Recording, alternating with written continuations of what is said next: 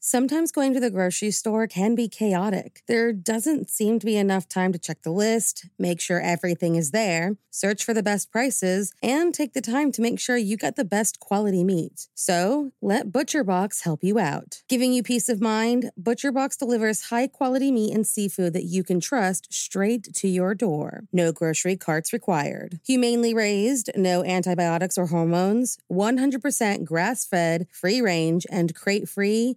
What more can you ask for? What about free shipping, customized box plans, exclusive member deals, recipe inspirations, tips, and tricks? You really can't go wrong with ButcherBox. Sign up at butcherbox.com slash morningcup and get our special deal. ButcherBox is offering our listeners a free for a year offer plus an additional $20 off. Choose salmon, chicken breasts, or steak tips free in every order for a year. Sign up today at butcherbox.com slash morningcup and use code morningcup to choose your free for a year offer plus get $20 off your first order. Today's podcast is brought to you by newspapers.com, the ultimate destination for exploring the mysteries of the past. If you're fascinated by true crime, get ready to dive into the stories that made headlines. Newspapers.com offers a billion pages of historical newspapers from the US and beyond, and you can search the entire collection in seconds. Their vast newspaper collection is a goldmine for eyewitness accounts, crime scene photos,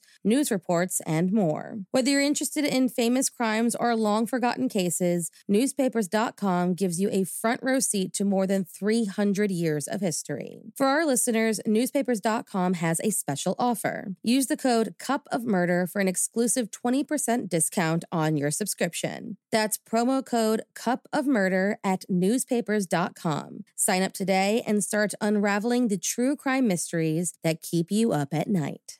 This episode is sponsored by the game Best Fiends. After a day of work on the show, I need some time to decompress and cleanse my palate with a little fun and relaxation. And without fail, I reach for Best Fiends. Best Fiends is a five star rated mobile puzzle game with fun, engaging puzzles to keep your brain both entertained and challenged while you work to defeat some slugs, earn some meteormites, and grow your character collection. With Best Fiends, the fun truly never ends. With over 5,000 levels, the most adorable characters, and fun little challenges that update to keep your interest, this game is the perfect de stressor that can keep you entertained in even the most boring of situations. To beat the traffic, I have to get to the carpool line with plenty of time to spare. So I spend a good chunk of time parked with nothing to occupy me but my radio and my phone. But I'm never worried because I have best fiends. Now that it's fall, I just roll down my windows, let the nice breeze in, and try to blast through some levels and challenges while waiting to hear that final bell. I am on level 558 now and have been zipping through some of the challenges while I work to beat some pretty challenging levels. One of my favorite things about Best Fiends is that it doesn't require the internet which is a lifesaver while on road trips or out somewhere where the Wi Fi is a little bit spotty like my carpool lane. That way I can play whenever and wherever I want. And I love them having some fun while still making my brain work. So join me and millions of people who are already playing this fun puzzle game. Make the most of your fall downtime and spend some time with your favorite fiends. Download Best Fiends for free on the Apple App Store or on Google Play. That's friends without the R, best fiends. There were two more murders 15 miles away. When police arrived, they found the telephones and electricity lines. We have a weird homicide. A scene described by one investigator as reminiscent of a weird. Morning. Cup of murder. Film and television can shape the way you live your life. Things like modeling your clothes off a character you admired or making personality tweaks when inspired by a film. On October 21st, 2012, an episode of I Survived aired and told the story of a man who narrowly escaped a budding serial killer modeled off of a fictional vigilante analyst living in Miami, Florida. So, if you like your coffee hot but your bones chilled, sit back and start your day with a morning cup of murder.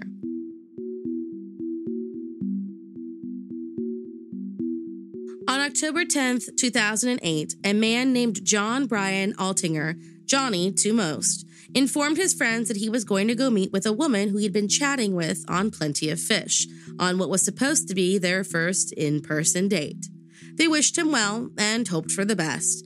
and when he never seemed to return from his date, started to grow a little concerned. Especially after they got an email from Johnny saying that his date had been going so well that his new mystery woman was taking him on an extended vacation to Costa Rica.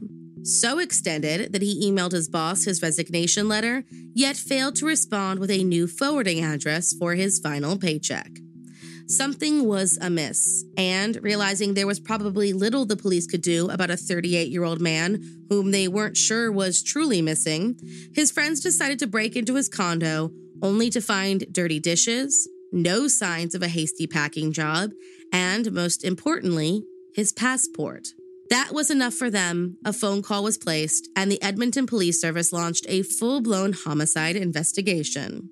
A look into his records led police to the name Mark Andrew Twitchell, and on his second round of interviews with the police, relayed an improbable story about meeting Johnny just before his Costa Rica trip. According to Mark, just before his trip to Costa Rica, Johnny sold him his car for just 40 Canadian dollars, which was all the cash that Mark had on hand. Police didn't believe his story and arrested Mark on October 31st, 2008, having no idea that they had just stopped a budding serial killer after his very first kill. Mark Andrew Twitchell, born July 4, 1979, in Edmonton, Alberta, always dreamt of being the next great movie director. He had some minor successes, like when he directed a full length Star Wars fan film in 2007, which included a cameo from the actor who played Boba Fett, and planned on making a few darker films, shooting a short horror film in 2008 in a garage that he rented in Edmonton. Probably his biggest obsession, one that would shape not only his life but the lives of two other men, was with the fictional serial killer, Dexter Morgan. Dexter, if you are not familiar, is a serial killer who appears in both a series of novels and a television drama, who, instead of killing innocent people, kills men who he feels are dangerous. Sort of a vigilante who feeds his desire to kill by hunting down those who have slipped through the justice system. And because he works as a blood splatter analyst, creates these foolproof kill rooms to do his work. A man whom Mark admired and wanted to be just like. Working under the suspicion that he used plenty of fish to essentially catfish Johnny to his death, the Crown charged Mark with Johnny's murder the same day he was arrested. The major piece of evidence against him a document found on his computer titled SK Confessions, or Serial Killer Confessions, which began This story is based on true events. The names and events were altered slightly to protect the guilty. This is the story of my progression into becoming a serial killer. The document, which had previously been deleted, presented an account of its narrator's planning, preparation, and successful attempt at luring a man into his garage by pretending to be a female online and brutally murdering him. It described how he hit him over the head with a metal pipe and used a hunting knife to stab him to death before dismembering his body, playing with his head as if it was a hand puppet, and disposing of them in the city sewer. How he brutally killed Johnny Altinger, name obviously changed, who showed up to his address early and excited for his first date. Of course, Mark claimed the whole thing was a piece of fiction, denying he felt the same urge to kill as the narrator in his story. However, he did admit to luring Johnny to his garage as a prank to help him hype up his new slasher movie with the intention of letting him leave with nothing more than wounded pride. But Johnny wasn't a fan of this prank, and according to Mark, began to fight back. Forced to defend himself, Mark stabbed Johnny in the chest with a knife and, panicked, dumped his body into the sewer. And according to his confession, Johnny wasn't the first victim of this little prank.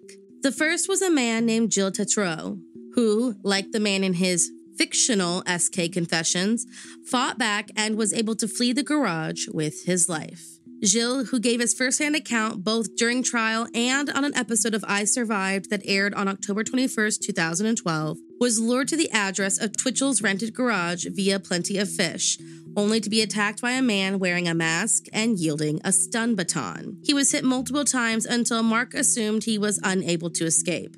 Blindfolded Gilles, who, seizing an opportunity, did a duck and roll under the garage door.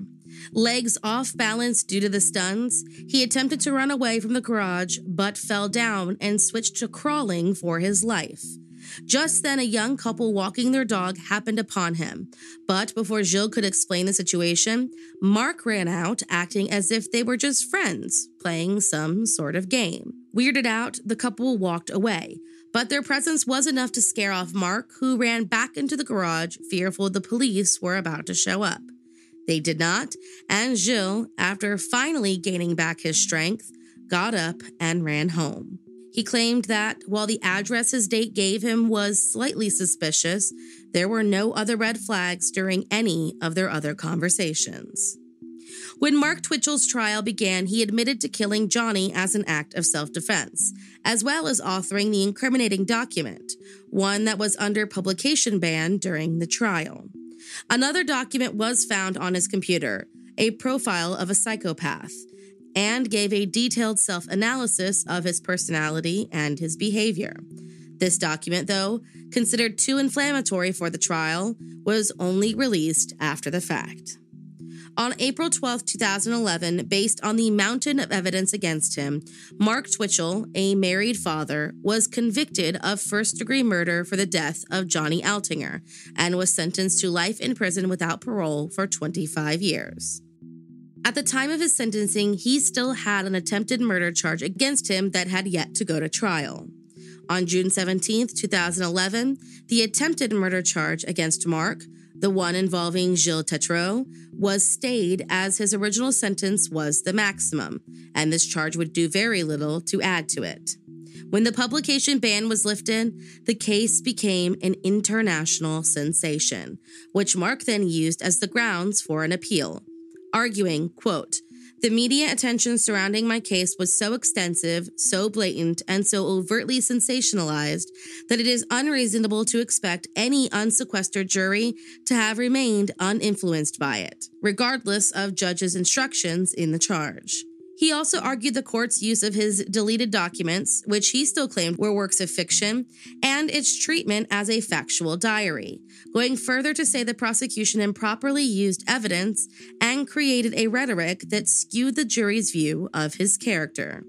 His appeal was abandoned in 2012. In 2013, it was reported that Mark Twitchell had purchased a television set for his prison cell and had caught up on every episode of Dexter that he missed during his arrest and his trial. The next update came in 2017 when it was reported that Mark was using a dating site for inmates. In it, he claimed he was, quote, looking for an interesting, intelligent, open minded, delightfully imperfect woman to relate to and share amusing observations with, as well as potentially a long weekend every few months if it gets there naturally. He will be eligible for parole in 2036, at which time he intends on continuing his work in film. Thank you for joining me in my morning cup of murder. Please join me again tomorrow to what terrible thing happened on October 22nd. Don't forget to rate and subscribe and let me know how you like it. If you want to help support the podcast, there's always Patreon or just sharing it with your true crime obsessed friends. And remember, stay safe. America. We are endowed by our Creator with certain unalienable rights life, liberty, and the pursuit of happiness. At Grand Canyon University, we believe in equal opportunity, and the American dream starts with purpose. By honoring your career calling, you impact your family, your friends, and your community. The pursuit to serve others is yours. Find your purpose at Grand Canyon University. Private, Christian, affordable. Visit gcu.edu.